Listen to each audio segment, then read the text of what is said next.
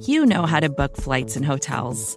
All you're missing is a tool to help you plan that unbelievable travel experience. That's why you need Viator. Book guided tours, excursions, and more in one place. There are over 300,000 travel experiences to choose from, so you can find something for everyone. And Viator offers free cancellation and 24 7 customer support for worry free travel. Download the Viator app now and use code Viator10 for 10% off your first booking in the app. Find travel experiences for you. Do more with Viator.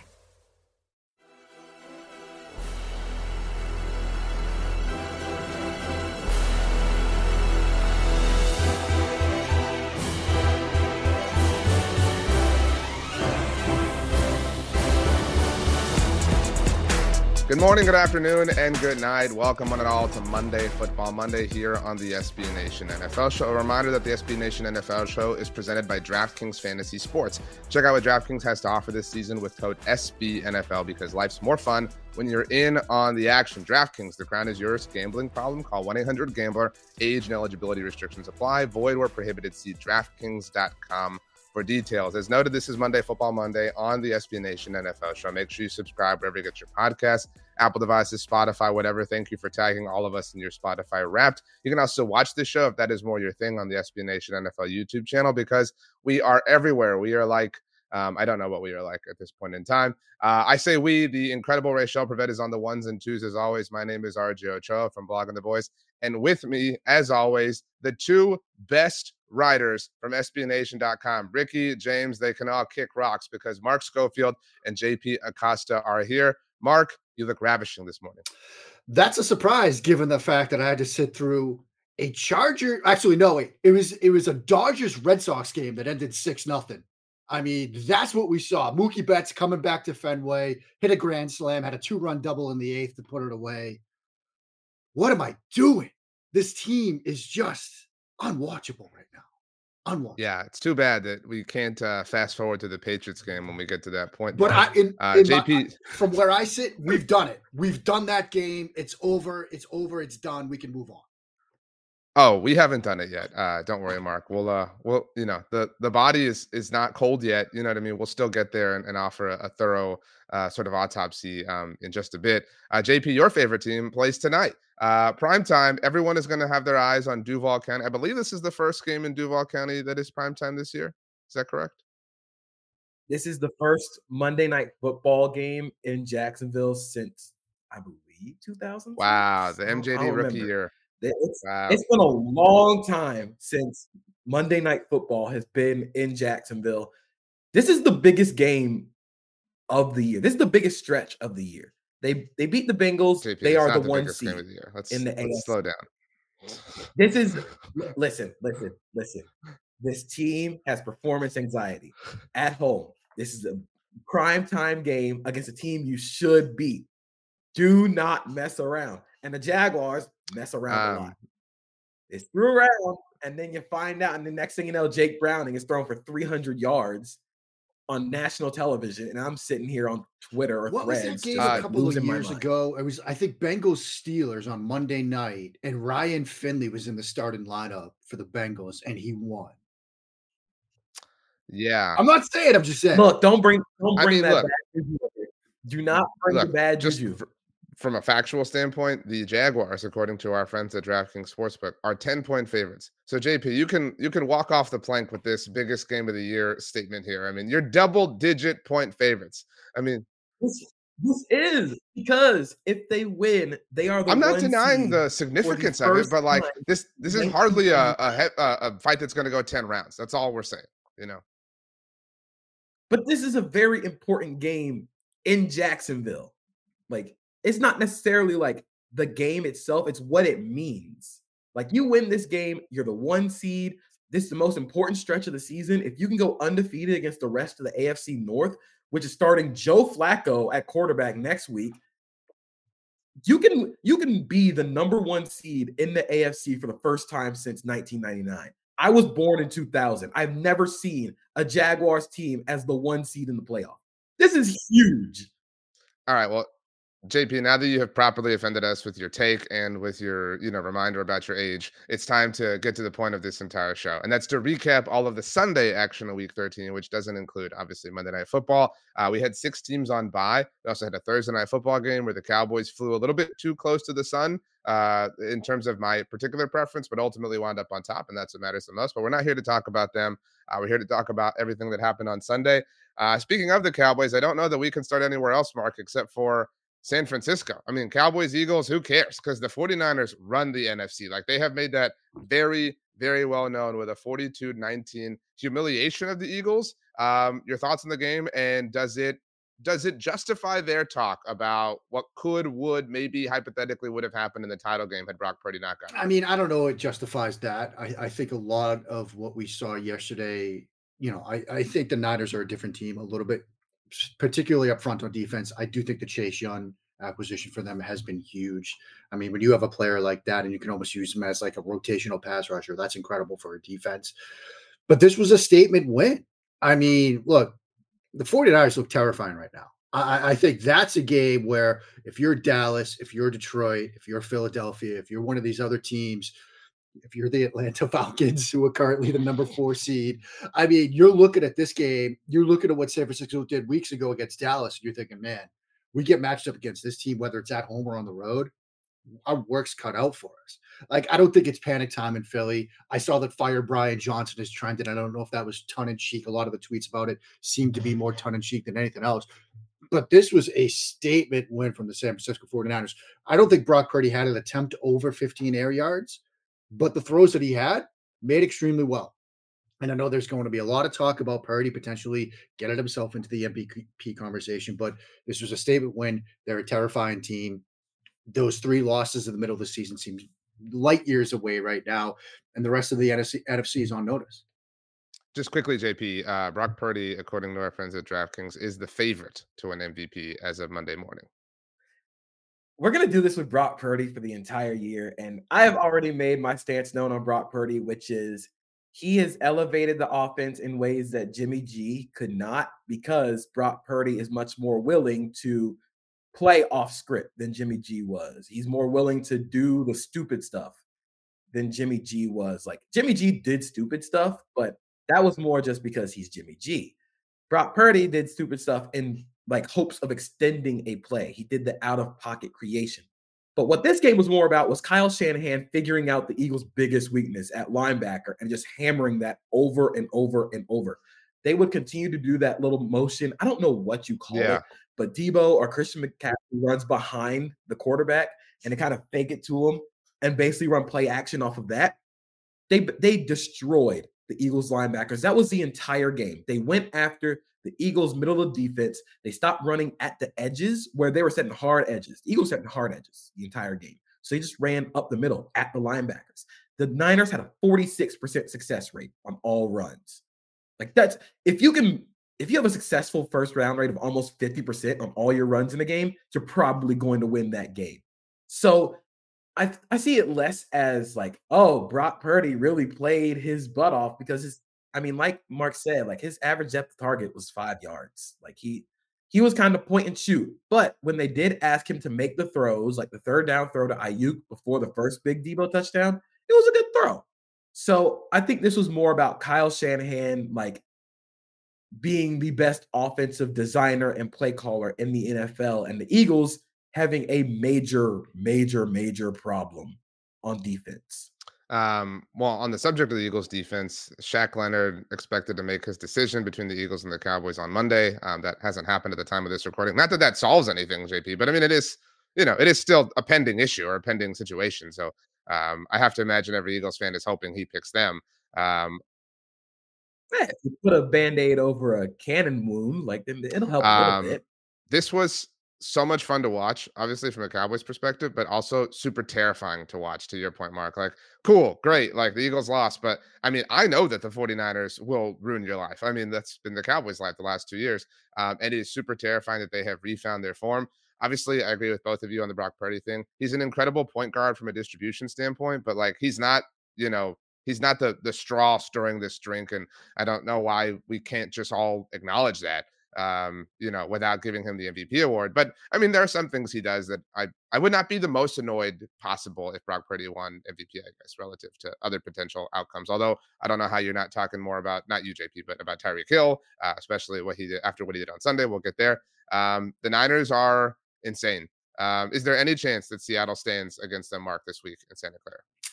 Oh, I don't think so. I mean, that's that's a tough ask for Seattle. I mean, the one thing from Philadelphia, this was what third game in 12 days. Like th- this was a tough little stretch just schedule wise for them when you had Eagles, Bills, Niners. Like that's and, they, and they caught game. the Niners coming off that Seattle, that first Seattle game, which was on Thanksgiving right. night, and now they'll now they'll catch the Cowboys coming off of a normal Thursday night game yeah. as well. I mean, so it's it's a tough schedule for for Philadelphia. Yeah, for Seattle though. I mean, look, as you mentioned at the outset though, they threw a bit of a scare into Dallas that offense can make some plays, but we saw this matchup just a couple of days ago, basically, and San Francisco handled business. So I don't know if Seattle's really going to shot, you know, go, going into this week. Mm, it, so quick thing, I was the quick thing on the Eagles. I think last week I wrote about why like the Eagles are winning close games. It doesn't matter because they're just a good team. I did write in that story a little bit of a problem that I found with the Eagles offense. It is very much screens, slants, and deep passes. Like there is no in between game. They haven't been able to find that. Shane Steichen was able to get Jalen Hurts to that point. Brian Johnson has not been able to do that for most of the season. Of course, Dallas Goedert being out kind of affects that, but against the 49ers team that basically you're going in with a less than 100% Jalen Hurts and you didn't have that QB run game pretty much at all. I'm looking at Ben Baldwin's side from the Athletic. It looks like Jalen Hurts had three running plays. Like, if you don't have that uh, added threat to the Eagles' offense, in addition to not having that kind of in between game, it makes it really hard to win. You could tell in that game, Jalen Hurts was just drifting back and back and back in the pocket because there was nothing open because there is no there's no mid-range to this game to this, to this offense right now. It is very much uh Houston Rockets, James Harden era where it's all layups and three pointers. But you need to be able to find that, especially if you cannot run the ball with Hurts being. To your point, JP hurt. even had the little slip up on third down when he was drifting back forever and ever and ever and ever. Just it just you know and they talked about in the broadcast how, how he's not afraid to hold on to the ball. Sometimes holding on to the ball can lead to terrible and weird and wonky things. I guess we would not be a proper, uh, you know, football podcast if we didn't talk about the um, security officer Dom Mark. Um, so like th- this was Good objectively job. funny. Like I like I don't know that and, you know anybody who didn't have skin in the game I think chuckled and thought it was hilarious, but it was also kind of infuriating. I mean like what is Dom doing on the side? I know I'm not asking questions that none of us haven't seen all over social media at this point, but why is Dom allowed to be there? Why can't anybody just hire their own version of Dom to instigate and incite players in situations like I think my favorite part of this entire sequence was the fact that like I don't know, maybe a quarter before it happened, Greg Olsen was talking about how look, we went to this great dinner the other night. This guy Dom, who's been with the, with the Eagles forever, he's the guy that hooked us up. And then he's down there on the sideline looking like one of Tony Soprano's boys, like throwing hands, basically. Like it's just an incredible sequence that was set up by the fact that he picked the dinner spot for the Fox crew. They got the damn Sopranos down there on the Eagles sideline. I just I knew like the Nick Sirianni got hired and then like immediately, of course, Dom was there before, but he hired 35,000 of the most big aggressive Italian men in the city of Philadelphia to be his like little to be like his little uh entourage on the sideline. And I just think that's great. People have already started to make shirts of Dom. They're already like, I've already said he's never having to pay for a beer or a cold cut in the city of Philadelphia ever again. I think the other thing that I loved was there were takes last night and this morning maybe tongue in cheek, I don't know, but people ripping Hurts for not standing up and doing it for Dom. And I'm just like, this is fantastic. This is great. Yeah, do it for Dom. To the um, to the folklore, um, like of it all, had the Eagles won, the Dom stuff would be everywhere. Oh, like everywhere. It, it's you know what I mean. Like oh, yeah, it's it's Dom still a little loud, everywhere. but it, despite them getting like you know destroyed, but like had they won, it would have been something uh, ridiculous. You mentioned uh, or you used the word entourage. There was a character in Entourage named Dom. Uh, so um, this was just and as as somebody who obviously is rooting against the Eagles, I was so worried that this felt Mark like like the weird thing that goes Philly's way. Like it, it just you could kind of smell it yeah. and, and feel it. And I, I was pre annoyed. I was like, oh, and of course, like the most physical player on the 49ers is who catches the stray. I mean, maybe it's not a stray, but from all of this, like, but thankfully, Mark, um, Kyle Shanahan stood tall. Although Kyle Shanahan was pretty reasonable about this at the end. He was just bothered, but you know, not passionate. Yeah, I mean, look, it, it, did feel that way though, RJ. Like right in the moment, you felt, oh, this is gonna be. They were even saying on the broadcast too. They were like, "This is gonna be the spark. This is gonna be the spark." You know, Philly seemed like they were sleepwalking. This is gonna be the thing that like sort of lit it up. It's been a weird year for Italians in the NFC East. You got Tommy DeVito kind of like leading the Giants to Caleb Williams or Drake Maye possibly, and then you got Big Dom kind of setting off setting off fireworks He's Drake. Drake should have met Dom in the parking lot. Meet him in Temecula. Dude, let's let's keep this thing popping. Yeah. Uh, the um, I actually saw that it was yesterday, the day that this entire sequence happened. Um, this will go over your head, JP. Uh, but it was 14 years ago on on Sunday that Jersey Shore initially premiered. Uh, so just kind of a, a full, you know, um, like universal alignment of um, you know Italians in the uh, the you know Jersey ish kind of area uh, of the country. Um, okay, uh, we don't normally go to Sunday Night Football this early, but Mark, I think we have to uh, because Jordan Love stood tall, and I think there is now, if there wasn't before, legitimate concern about the Chiefs uh, and their pass catcher situation. This was a interesting but kind of gross, but sort of grossly beautiful game. Uh, also, always nice to see Lambeau Field um, in the cold at night. Mark your takeaways from Sunday Night Football. Have the Packers done it again?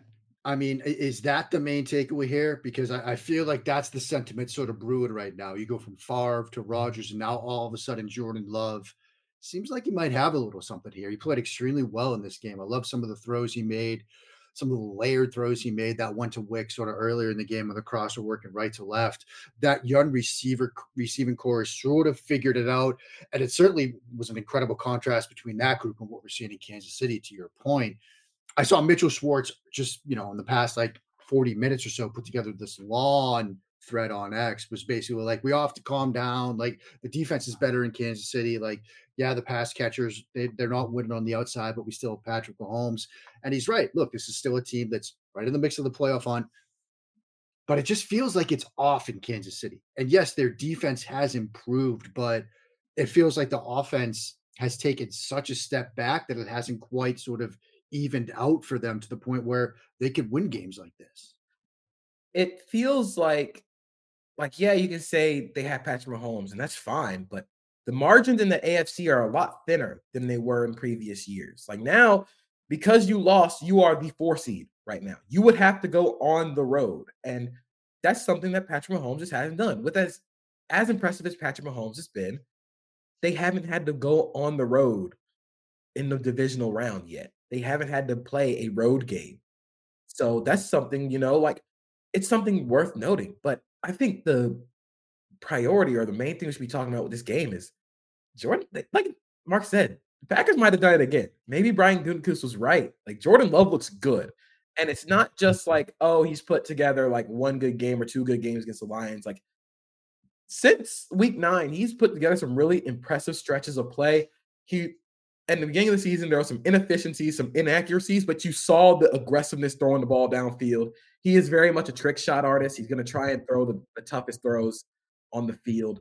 But now you're starting to see the inefficiencies go away. The young receivers are starting to grow up a little bit. Like this is, they're playing with house money at this point. So, you know, it's it's going to be really interesting to see where this Packers team goes because right now you're right on the fringe of the playoff hunt. You know, you can still make that make that playoff run if you wanted to, but this team this team is going to be fun for the next few years. And I know Bears fans have got to be sick because they got a quarterback again before y'all got a quarterback ever. Yeah, I saw a post on the Bears subreddit that was like they're having the year we thought we would. Like the kind of cute little contender, maybe fringe playoff team to your point. Like um it, it's just again it's it's funny i mean if you're not involved obviously but uh, they are the seven seed currently uh, in the nfc playoff picture and the packers have a very friendly down the stretch schedule so um all logic and reason suggests that they will be a playoff team, obviously, uh, in about a month and a half. Um, I do think, again, I mentioned the sort of universal alignment that happened uh, with the Jersey Shore thing. That kind of happened in this game. Obviously, Jordan Love made his first start uh, against the Chiefs, um, you know, three years ago. Do either of you remember why?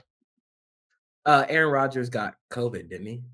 That was the Aaron Rodgers COVID game, right? And uh, like that that was the like I want to say the beginning of the end for Aaron Rodgers, but that was that was the true inflection point for a lot of people's public opinion on Aaron Rodgers, obviously.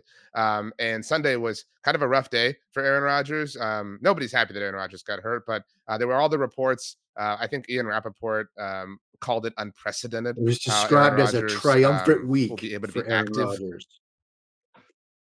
Yeah, uh, exactly. Um, the TLDR on that is Aaron Rodgers will seemingly wear a uniform for the Jets, but only to just stand there. Uh, that was kind of basically what all the insiders said. Um, and again, that's a heroic kind of journey that Aaron has been on.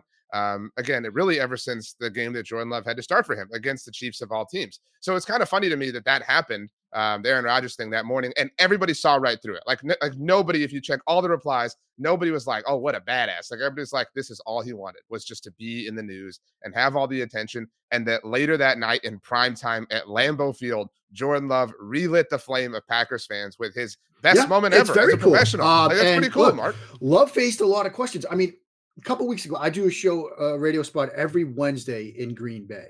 And a couple of weeks ago, the question was, are they going to be drafted a quarterback?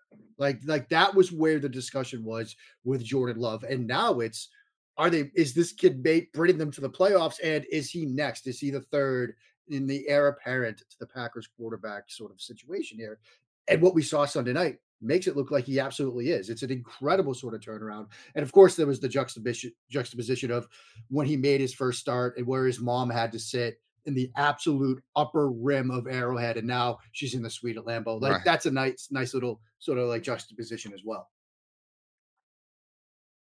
We got a little JP. we got a little ahead, bit JP. of a logjam for Coach of the Year. You got DeMeco Ryan, Shane Steichen. Uh, if again, I would add Matt LaFleur to that conversation, especially getting that team from where they were to possibly being in the playoffs. They, they're the youngest team in the NFL. And I think that, um, that is um worth mentioning in terms of like a feather in Matt LaFleur's cap because he has schemed the heck out of this offense. It is beautiful to watch right now. I'm fine with that. I do think that most people think the sexy pick is DeMeco Ryans, although Dan Campbell obviously has a lot of fans in that race. Shane Steichen is the pick for me. Like the Colts were a mess. I mean, and they lost Anthony Richardson. Like I feel like he's made more lemonade with the lemons he had uh, in particular. Um, on the subject of food, though, JP, um, I'm not suggesting that we put the Chiefs in the crock pot, but I do think that the Chiefs are in a crock pot relative to who they are. So like it's a it's a it's a vastly superior crockpot compared to the rest of the NFL. But like this is like um I don't mean to keep bagging on the Eagles, but like everybody was saying like all season long before Sunday, right? Like, oh, maybe the Eagles are gonna catch on. Maybe they're gonna catch on. It's like, well, maybe this is just who they are. Like maybe the Chiefs aren't going to figure this out on offense like before the end of the season. Maybe this is just who they are. This, but like their offense is stuck right now, JP, and it might not get out of this threat. So again, maybe they're in like a it's like a diamond layered crock pot is, is kind of my point. That's probably the better move. Yeah. Yeah, maybe like a smoker, like yeah, like a like a pellet grill. Like I'm totally with you. Like something along those lines. It's a more luxurious place to be, but they're on a slow cook. Is kind yeah, they're point. on a slow cook, but in the end, yeah. it still might taste pretty great. Like it's it still might be pretty good, but I'm not. I'm, no, I'm, not. I'm not out of the playoffs or anything, but it, this is a very different type of struggle for them that we've seen in the Patrick Mahomes. It's a very different receiver group. And I think the biggest thing that I've been kind of preaching for Chiefs fans and for the Chiefs in general is just patience with this receiver group. Like they're they're still trying to figure out who they have and what they can do to kind of operate in the in-between game. They have two guys who run who run fast this way in Marquez Valdes-Scantling and Justin Watson. And then three guys who run fast on screenplays and jet sweeps in Mecole Hardman, Sky Moore, and Kadarius Toney. They have a lot of redundant skill sets there. They need to start using Rashee Rice on downfield targets. You cannot continue to lump Rashee Rice into the screen YAC like jet sweep area because you have three guys like that already. They just need more variety with that skill position group. And I think it's becoming a bit more of a problem because Travis Kelce's getting older. It's not that Travis Kelce's worse. It's just he's he's an older player now. He doesn't win with speed or burst like he used to. It's more savvy and like using the small, finer portions of route running. You can't really you need you need he needs help. It is very much like a um like you know how they do in the NBA, or how much help does this person need, or how much help does yada yada need? How much help does Travis Kelce need? Like he needs a little bit of help at this point. Like he, you need somebody to be that in between game guy, and that's what Rashee Rice can do if you let him run routes downfield. Mark, let's move to the aforementioned DeMeco Ryans, who probably made his biggest coach of the year case on Sunday because it wasn't CJ Stroud lighting it up for the Texans, but they managed to pull it away from the Broncos. A significant win for the Texans and a significant loss for the Broncos relative to the AFC playoff picture. 22 to 17, the final score this game ended with a Jimmy Ward interception of Russell Wilson in the end zone. Russ, um, kind of quietly, you know, hushing all of the memes and jokes that we've all had a lot of fun. Yeah, I mean, I, I think two big takeaways for this from Houston's perspective. One, Will Anderson Jr. is legit. Like we were talking about it yesterday during that game. It seems like he is consistently making plays. And what I really loved about it was there were a lot of times where he was just winning one on ones. And that was like one of the simmering questions about him was okay, what's it going to look like when he doesn't have Nick Saban sort of scheming up, you know, blitz games and pressure schemes and stuff like that for him up front. And he just has to win one on one. What's his toolkit as a pass rusher look like? Well, it looks like a pretty good bull rush to me when he's like, you know, forklifting people right into Russell Wilson's lap. So that is a huge part of it. The Tank Dell injury, though, like, like where did they mm-hmm. go offensively from there? Like, I think I saw that like John Metchie had like 12 routes in this game. Like, do they lean into more 12 personnel? Like, where are they going to make up the difference between because the chemistry that Dell and Stroud had has been such a big start to their season, has been such an explosive element in their offense, and they still look they still have playmakers. I mean, they busted out the Bijan cam just now for the Stroud to Nico Collins play, and if we haven't written about it yet, um, that's the first thing I'm writing when we get done here. But where do they go offensively for you know consistent explosive playmaking with Dell sideline for the rest of the season? I think this game was very much more of a proof concept game for the Texans and not a proof of concept of what they're doing schematically, but a proof of concept for how they've built this team. Like you said, Will Anderson Jr. had two sacks. A lot. There's been a lot of hand wringing about him getting sacks, with not noticing that he is top ten in the league overall in pressures. And then Derek Stingley Jr. with two interceptions. I believe he has three interceptions over three games, four interceptions over three games. He has been extremely productive now that he's healthy. Jimmy Ward making big plays, CJ Stroud once again being very good. This is the proof of concept for this Texans team. This is the oh, we have franchise cornerstones. We're building something really special here type of game. Will Anderson Jr. was unblockable today. I think a lot of the pre-draft stuff about oh he played four eye he doesn't really have a bag as a pass rusher i see that a lot it's like when nba like fans say this player has no bag even though they score 30 points a game like okay and like cool doesn't have a bag but still scoring 30 points will anderson jr does not have a highly developed pass rush like tool set yet but he also is getting multiple sacks and pressures a game you can win with that John Greenard playing fantastic football now that he's got another pass rusher next to him. This team, this team's going to be good for years to come. I'm very sad about the Tank Dell injury, but this team's going to be good for a long time. Denver, you know, like Russ screwed it up. Like this was a Russ screw up game. He threw he threw three interceptions. I think he had some good moments. I think the biggest thing that we're losing with Russ is Sean Payton has helped Russ so much in just being like, okay, we need you to make a couple throws a game. The Courtland Sutton touchdown, beautiful. That was one of those throws. Getting them set up like on third downs, like that is that is what they need. They need him to be Russell Wilson on third downs and in the red zone. He was not good today in those areas. Like that's just this was a Russ screw up game. And now you kind of put yourself behind the eight ball when it comes to the playoff picture. So it's going to be uphill from them for them, but you know, this is the Texans are really good and they're going to be good for the next few years. They are fun. Um, and it feels like they could steal a playoff win or something kind of, you know, be be road underdogs this year and maybe pull it off. But um, they do have a, a, lower ceiling, obviously, relative to the AFC's elite at this point in time. But um, they're certainly experiencing, I think, significant returns on investment on all their kind of future cornerstone players. We didn't even mention Derek Stingley Jr. Nice having two interceptions. Like it's just cool. It's cool to see like all these things working out for Houston, a team that was really lost in the wilderness. Um, there's no question that they have emerged far victorious on the other side of the Deshaun Watson situation and trade. Um, so again, I think it's just really cool vibes to see them doing well. The the the Broncos thing is so strange. Like I'm still not accustomed to seeing Sean. You mentioned Sean Payton, like him and Russell Wilson together in Denver. Uh, it feels a lot like the um, the Ninja Turtles Power Rangers meme to me. Um, like it, it's just it's awkward and it's strange. But before it was clunky and we could laugh at it, Mark. Now they they're somewhat respectable. And so I don't know how to feel about it. That's why like I'm kind of impressed, but I don't know if I should be impressed. Um, now their their playoff odds dipped significantly, so maybe I don't have to worry about it. Um, I, I have just questions about like the the Houston future feels so incredibly high, but like I don't know what the short or long term future of the Broncos is. Yeah, it, it's a strange situation. I mean, they're pretty much tied to Russell because of that contract for at least a little longer. So this is what we're going to have to get familiar with. I mean, it's still strange now. I agree with you. It's not as strange as seeing Joe Flacco in a Browns uniform, but it's still odd. Uh, but they're going to have to sort of make it work. Now, I, I think the bigger story for them has been their turnaround on the defensive side of the ball. And they said it early in the broadcast. They were like, look, you know, yeah, the defense is getting better, but they're still going to have that 70 burger that Miami had on them to like uh, on their resume for the rest of the season. But the defense has gotten better.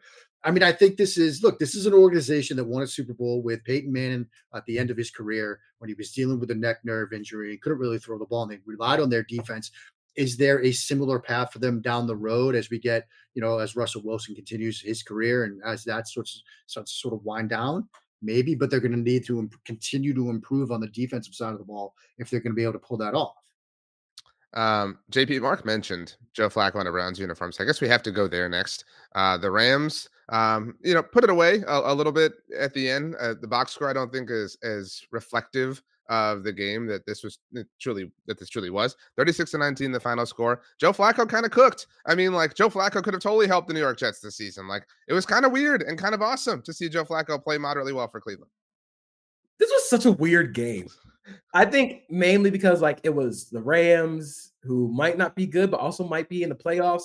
The browns who also might not be good but might be in the playoffs.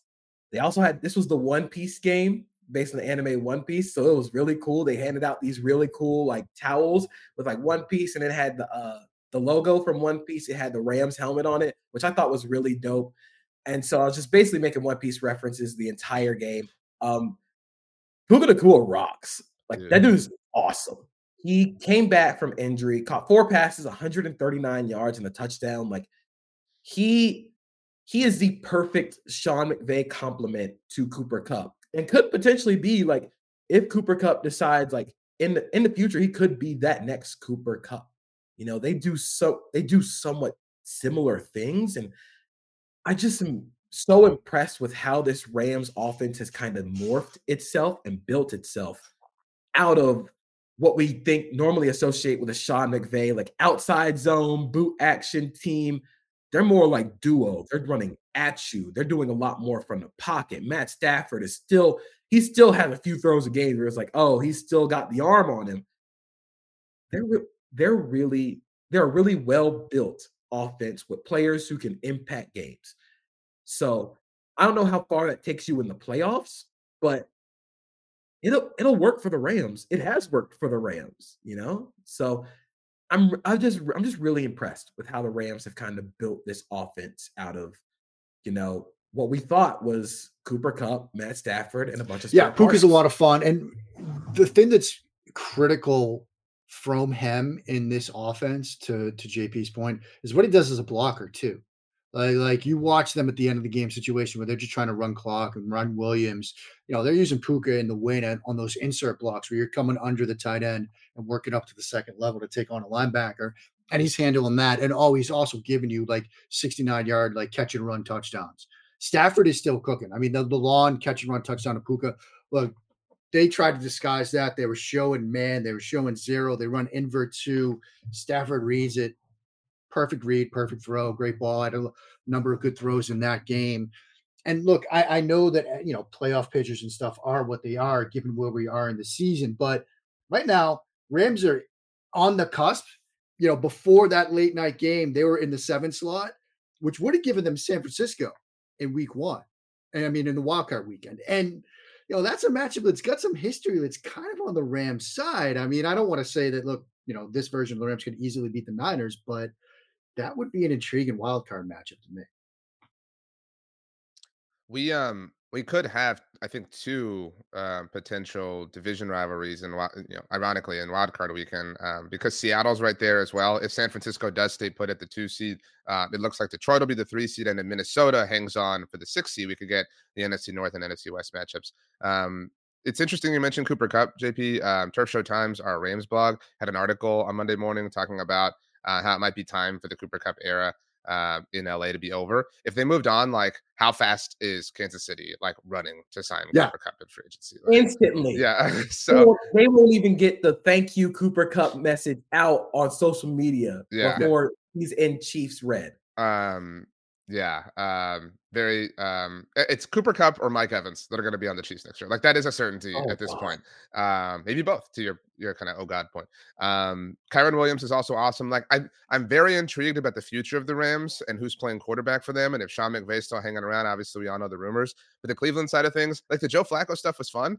I don't know like it would not shock me if they fall all the way out of the playoff race. Mark, um, I tweeted these out or tweeted out odds for respective awards on Monday morning, and Micah Parsons on Friday last week overtook Myles Garrett uh, in the Defensive Player of the Year race. As a Monday morning, though, he has a significant gap uh, between him and, and, Garrett. Micah is at plus 125 and Garrett is at plus 225. We can all sit here and bemoan like the process of awards in the NFL, but the reality is to win something like Defensive Player of the Year, you got to be on a winning team. And to me, Mark, that suggests that odds makers believe Cleveland is fading fast.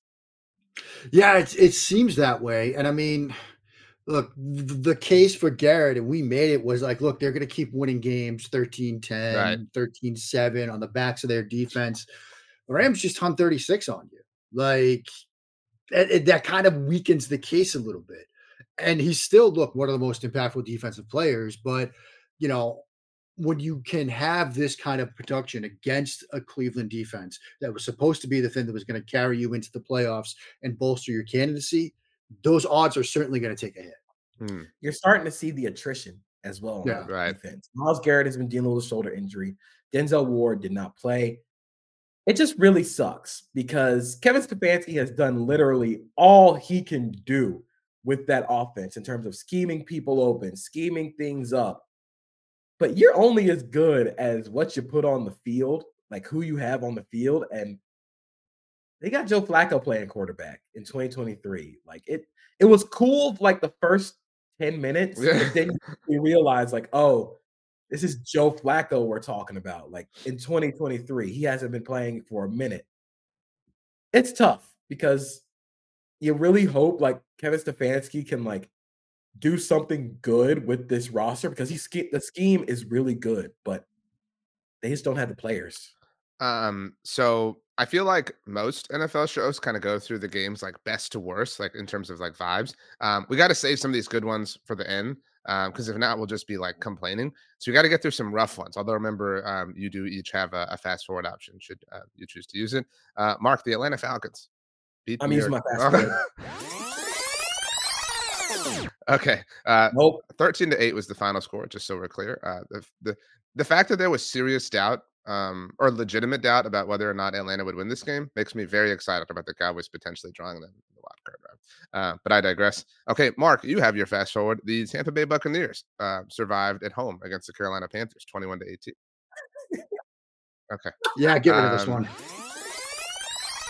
Um, yeah. Um, there was no. Uh, fast forward like three. We fast forwarded like three fourths of the NFC. Just all the NFC there was South no, games. Um, like post head coach firing bump um in this game. Although we talked about this on Friday, generally like the Josh McDaniels example is a great one. Like generally the bump comes because like everybody hated the head coach. Um, I don't know that everybody like hated Frank Reich. Like he seems like you know a nice person. It's just a really untenable situation.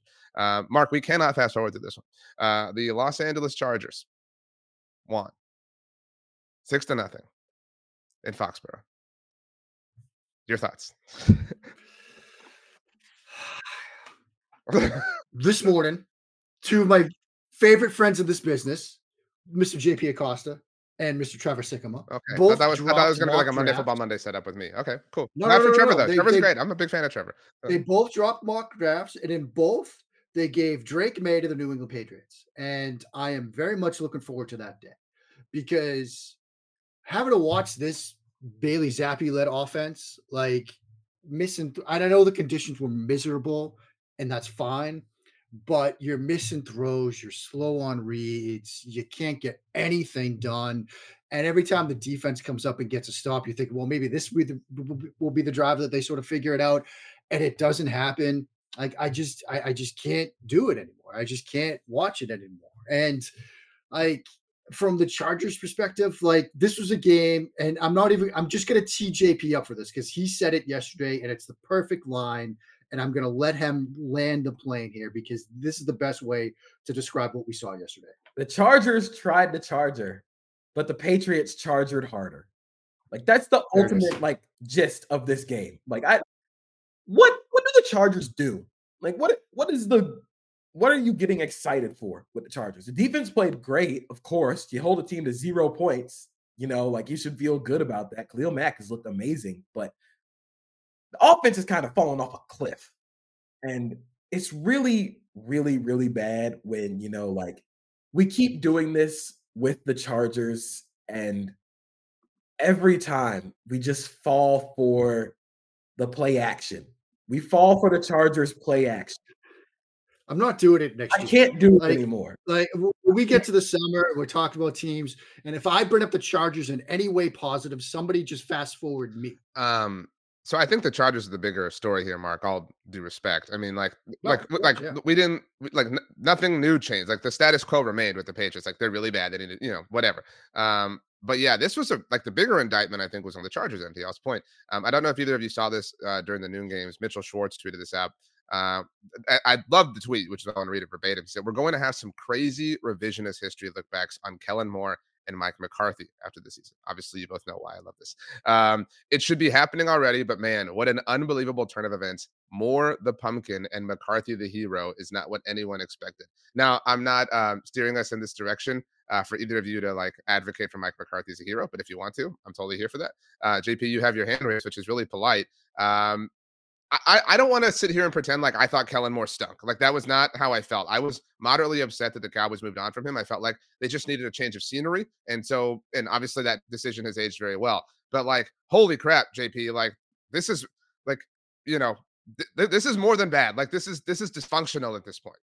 I said before the season, what is Kellen Moore actually bringing to the Chargers offense? It's a lot of six yard stop routes, which looks a lot like what was do- going on in Dallas.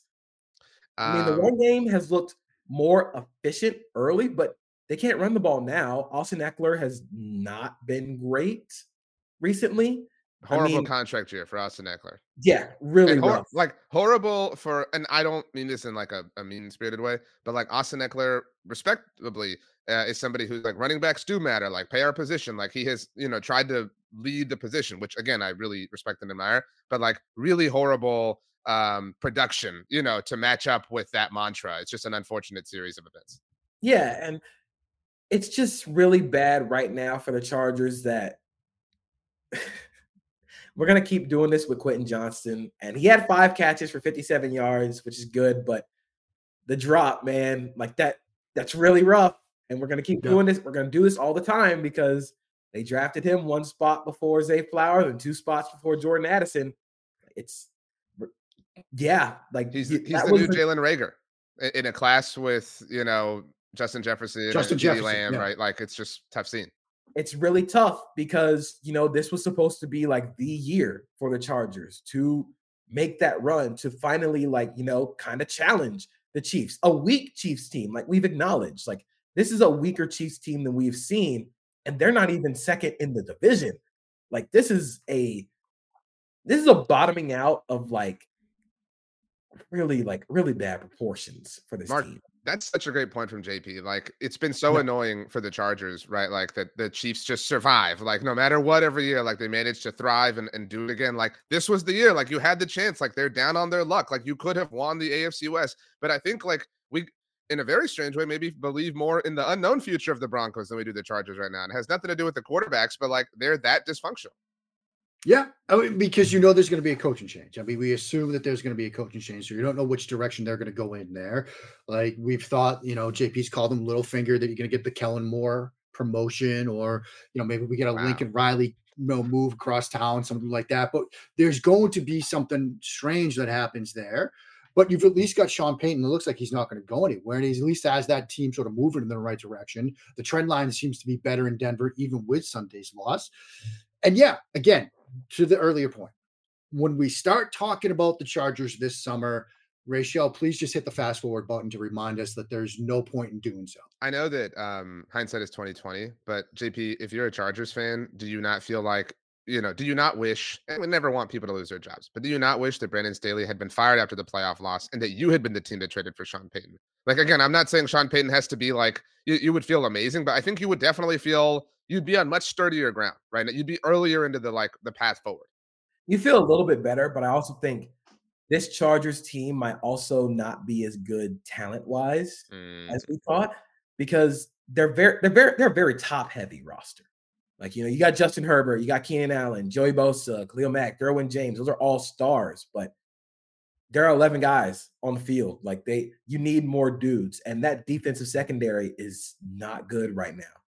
Like, you know, they um, they had to get rid of JC Jackson. Asante Samuel Jr. has kind of been in and out the lineup.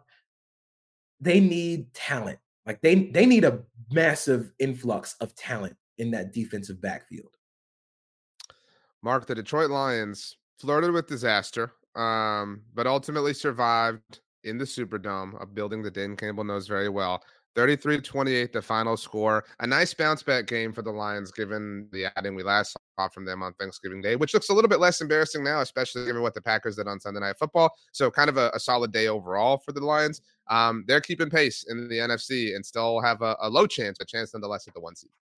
Yeah, they're keeping pace. Here's the thing, though, and we've we've touched on this in previous weeks. Since they gave up just six points to the Buccaneers back at the in the middle of October, the Ravens hunt 38 on them. Raiders okay, 14 points. Chargers put 38 on them. Bears put 26 on them. You know, Packers obviously last week with 29, and then this Saints team that had Jameis Winston come into the game just put 28 on them. Like their defense is has gone from hey should we be putting this defense into the crock pot to okay like it, it's under the broiler now like this defense has some problems and yes the schedule is what it is but you do get the dallas cowboys in your second to last game and if you start thinking about teams that they might see in the playoffs like yes as it stands right now they might see minnesota but then you know potentially san francisco or if they get to an nfc championship game teams like dallas or Philadelphia. This defense now, the offense, it's great that they're scoring points. The creativity, it's off the charts. Jared Goff, when things are going well, is playing extremely well. This defense is worrying me. this game was transported directly out of 2015. Jimmy Graham caught a touchdown. Uh, Bruce Irvin sacked Derek Carr. Like, what is happening here? I think the biggest thing that I took away from this game for the Lions is it is again a proof of concept for your draft process. Jack Campbell finally playing Mike, led the team in tackles. Brian Branch, once again, phenomenal. Jahmyr Gibbs, eight carries for 60 yards. This is this is why you draft all those guys. This is Sam why LaPorta, they you didn't. I mean, Sam like LaPorta, LaPorta, nine catches, 140 yards. This is why you draft those guys early. I think we kind. I think most of the NFL draft media kind of like he heed at uh, the Lions drafting a running back and a linebacker in the first round, but those guys have been pretty good. Like those guys have been core pieces to a team that is right now one of the top three, four seeds in the NFC. So they're kind of that was a proof of concept game. Um, for the Saints, when is it? I know he got hurt, but even before then, when is it time to go to Jameis? Like, when is it time to move on from Derek Carr? I think they have pushed their salary cap hell to their biggest limit. They cannot go any further than this because the talent is not good anymore. Michael Thomas is going to be a free agent. He has not really, when he's in the lineup, he hasn't been impactful, but that's when he's in the lineup. He hasn't been, he hasn't always been in the lineup. Derek Carr has not been anywhere close to what you hoped he would be when you traded for him or when you signed him to that big money contract. the left tackle problem is huge. You let Terron Armstead walk, and you drafted Trevor Penning, who isn't even starting at this point. It's it's just really, really bad misses over and over. Like it's repeated misses. And for a team that is consistently pushing their salary cap problems back another year, you can't afford to have those misses. Chris Olave is awesome. I just wish he had a real quarterback throwing him the ball. So that's where we're at with the Saints. Like we can say, like, oh yeah, they're in the NFC South, anything can happen, but that's, that's I'm done with that. Yeah. I'm done with that. Done. I wrote in my notes, like, look, it's crockpot time for them at the bare minimum. I don't care that they're in the NFC South. Like, this just is not working. Yeah. Um, again, relative to context, this is like the second crockpot. Like everybody has like two crockpots and you have like the better one, and it's like where like the main dish is being cooked or whatever. This is like oh, okay, we need to make the queso. You know what I mean? Like, well, you know, like let's get the the like more beat up crock pot. Like the little mini. Yeah, exactly. Yeah, yeah, like that's what we're putting the, the Saints right now. Like I'm I'm with you, Mark. Like even at five and seven, even a game and a half back at the Falcons, like I'm like no. Like I this is and like I don't know what I identify to be as like my biggest annoyance with them, but like every everything is so like like nothing nothing works, nothing nothing gets me excited. I mean, I think from where I sit, my biggest annoyance is when we looked at this division at the start of the year, even though we all identified it as like the most chaotic, it was like, well, at least they've got perhaps the most stable quarterback situation in this division because you've got you know a rookie in Carolina, right. you've got we don't know what in Desmond Ridder in Atlanta, you've got the much ballyhooed Baker Mayfield versus Kyle Trask battle down in Tampa Bay. This is Derek Carr, like he is what he is. Maybe he's not an elite quarterback, but he's at least some stability.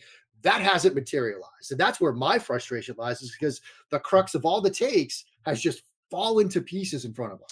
Um, that being said, they were down twenty-one nothing and they only lost 33 to 28, which again, though, is a bigger indictment of the Lions. Like, couldn't you just see, like we mentioned, the Lions would draw the Vikings right now if the playoffs started today? Like, could could either of you see the Lions being up like 17 to 3 and, and losing that game, JP? Maybe not the Vikings, but you get the point. Like, you get the general point of like the statement. It would be, it would be the most Detroit Lions thing ever to get the highest seed that you have had since like in a long time only to lose to one of your NFC North teams, especially if it were the Packers and Jordan Love.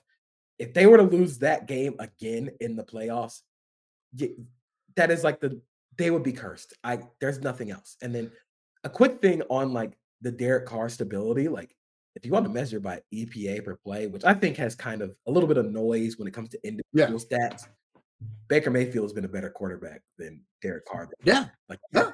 that's really bad. Like, and yeah. Um, all right. Thankfully, we're done talking about the Saints. Um, I have a fast forward left. Um, so I think I'm going to use it to fast forward us through the Cardinal Steelers game. If you're both okay with that. Um, not even Mother Nature wanted that game. Yeah, yeah. Um, Mother Nature's like, look, we're going to bring a thunderstorm and lightning to Pittsburgh in December to get rid of this game. Hey, Mark, but are you super pumped for Thursday Night Football with the Steelers and Patriots this week? I, I posted this on threads last night. Like the odds of me playing Starfield are like off. It's like off the boards. I'm not going to be watching Please this game. I'm a Patriots fan. Please find something seriously. To- go read a book. Go outside. Spend time with your family. Spend go holiday shopping. Family. Read Do anything else than watch Bailey or uh, Will Grier, Malik Cunningham versus Mitchell Trubisky.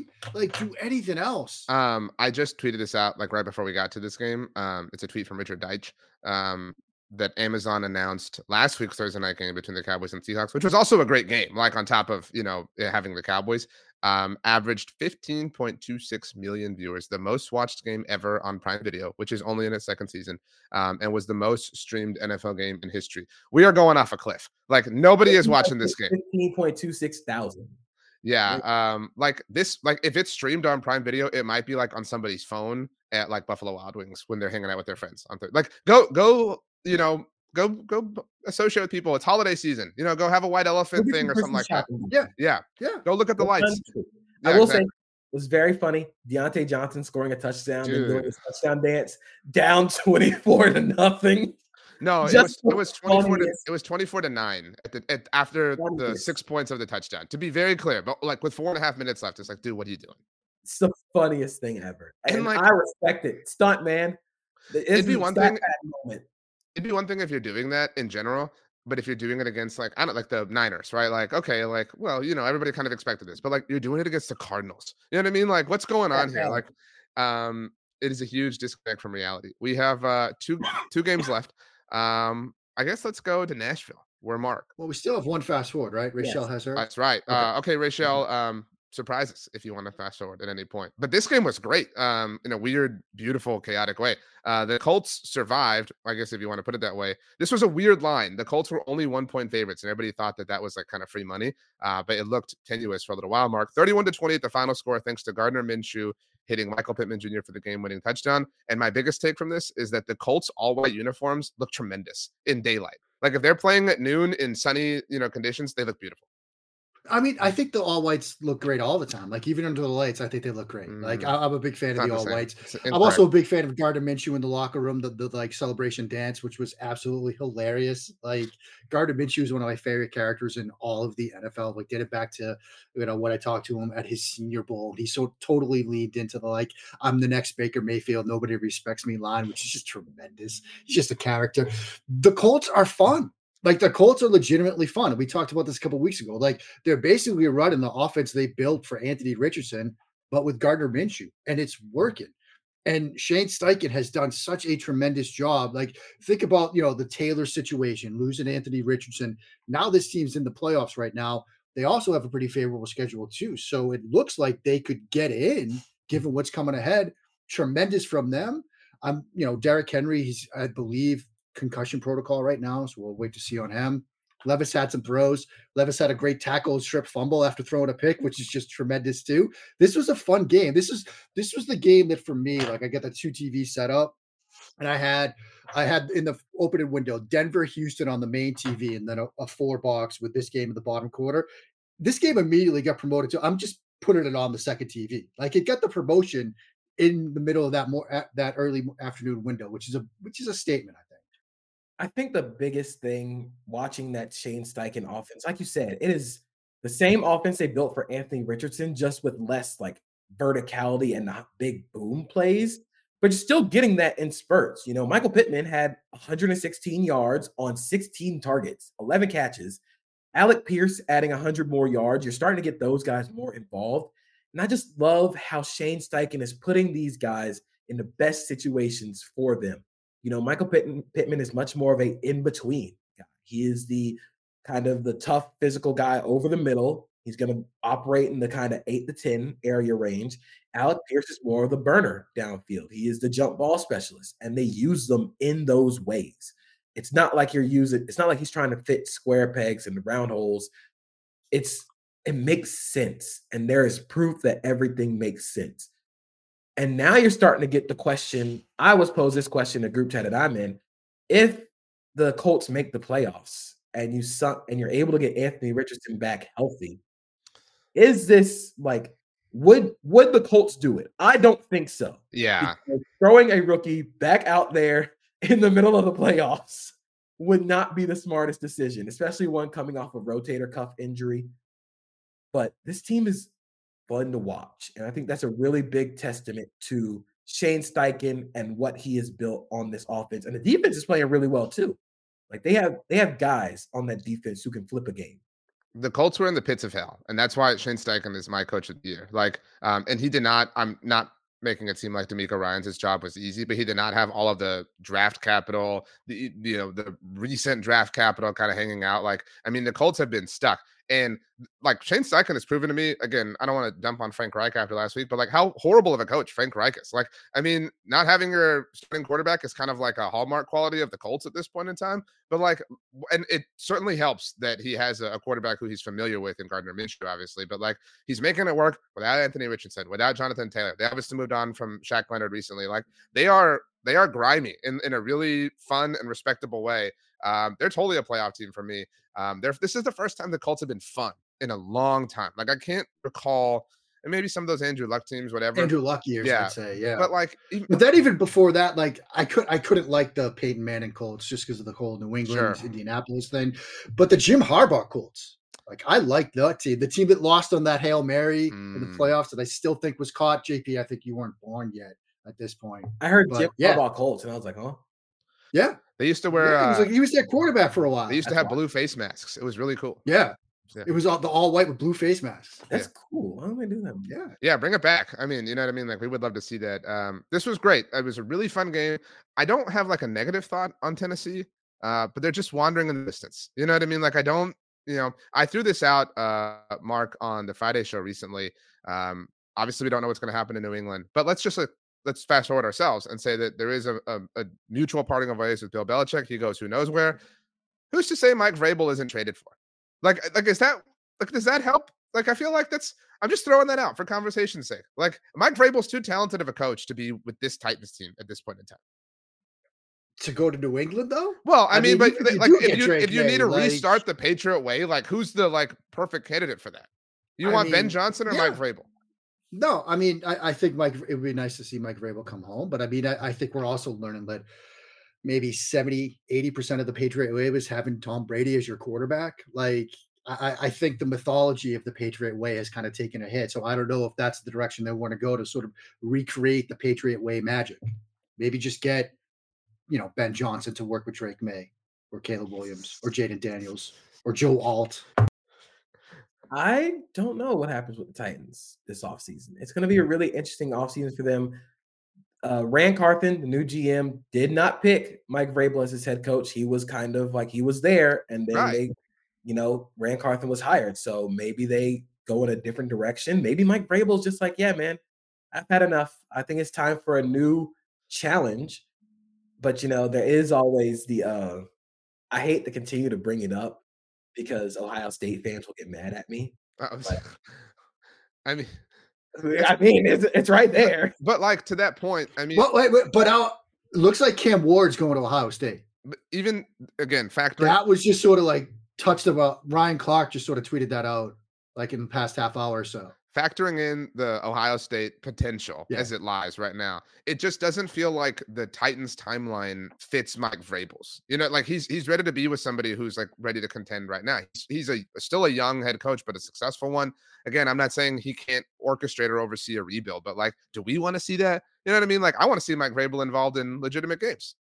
Los Angeles Chargers head coach Mike Vrabel. I'm fine with that. Like, I mean, just get him out of Tennessee. It's really how I feel at this point in time. You know, that's that's really what I want more than anything. Oh, the takes when they go like nine and eight next year with Mike Vrabel as the head coach, and it's you've never given Justin Richards, Justin Herbert, an offensive minded head coach. Oh, that'd be fantastic. And give Kellen Moore The a head coaching job in Tennessee, and and he's Yeah. he'll, Just, just trade the two. Just Exactly. Well, trade yeah. the two. You know, Kellen Moore has been uh, linked to the Panthers head coaching job, which would be incredibly funny. He interviewed for it. Um, he, I believe he interviewed for it when it went to Matt Rhule. Um, so there's and and I believe John Fassel interviewed for it as well. I can't remember, but I think he did as well. So um, you never know.